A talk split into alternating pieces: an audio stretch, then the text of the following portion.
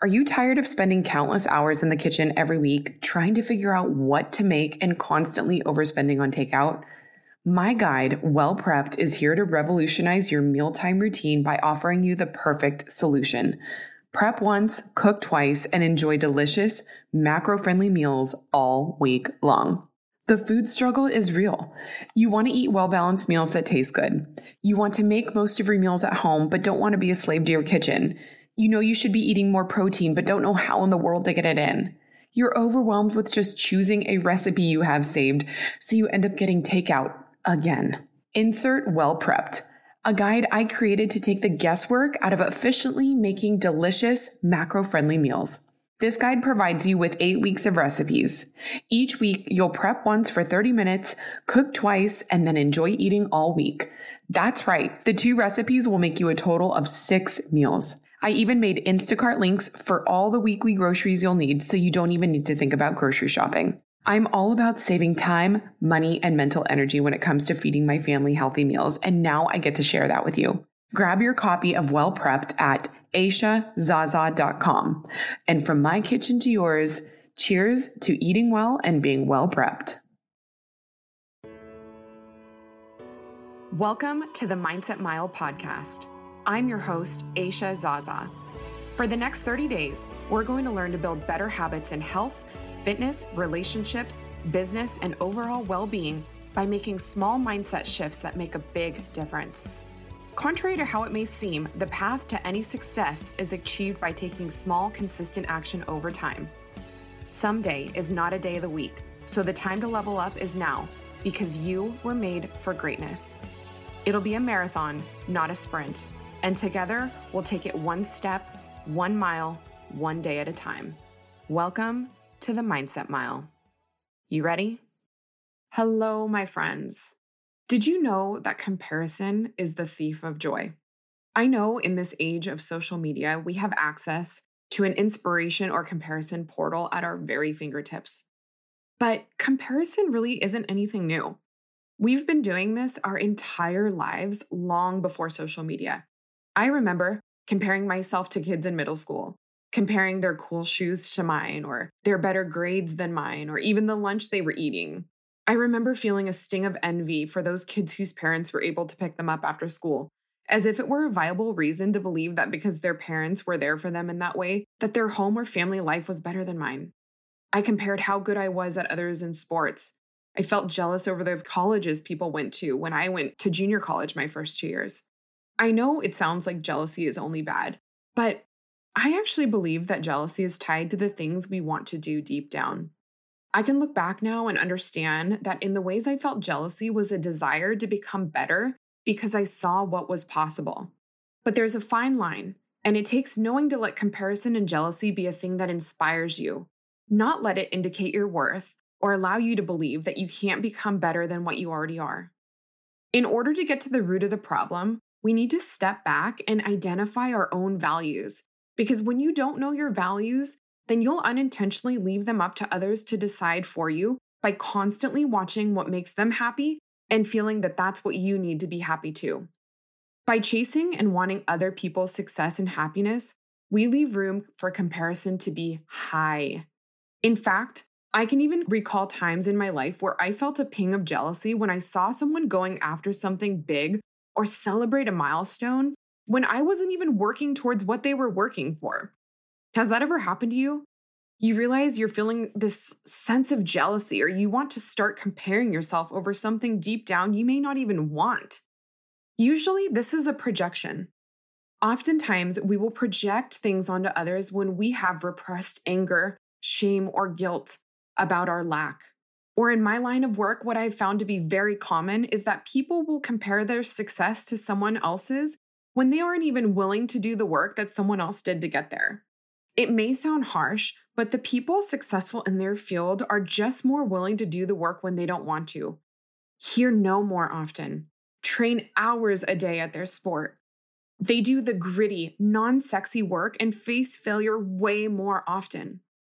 All of these things are up for grab for anyone. But are you really willing to do what they did to get what they got? If you answer this honestly and the answer is no, it's not a bad thing.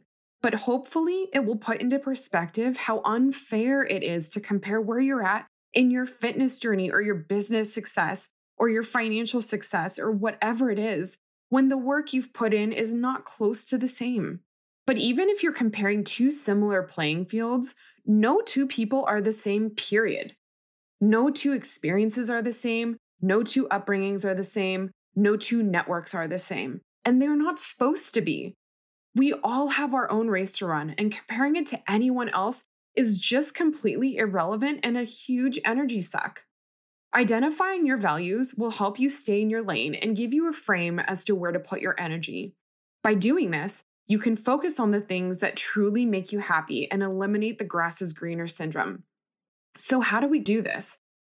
A good place to start is identify five things that are super important to you in your life. For example, a few of mine are financial security, health and fitness, connection and relationships, and adventure. Knowing these are some of my top values, I make decisions that serve me in these ways. So, for example, let's say I earned a bonus or I started to make more money. I won't just spend more or feel the need to splurge on something just because it's trendy or it's what someone else has. Instead, I'll invest that money into savings or into a stock or something else because that's one of my core values. When I make decisions that align with my values, I feel an immense sense of accomplishment and joy.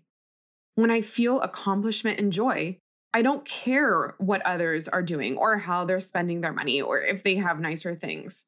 Or since health and fitness is a core value, I plan my workouts and meal prep into my days and weeks as if it were an appointment. It becomes non negotiable.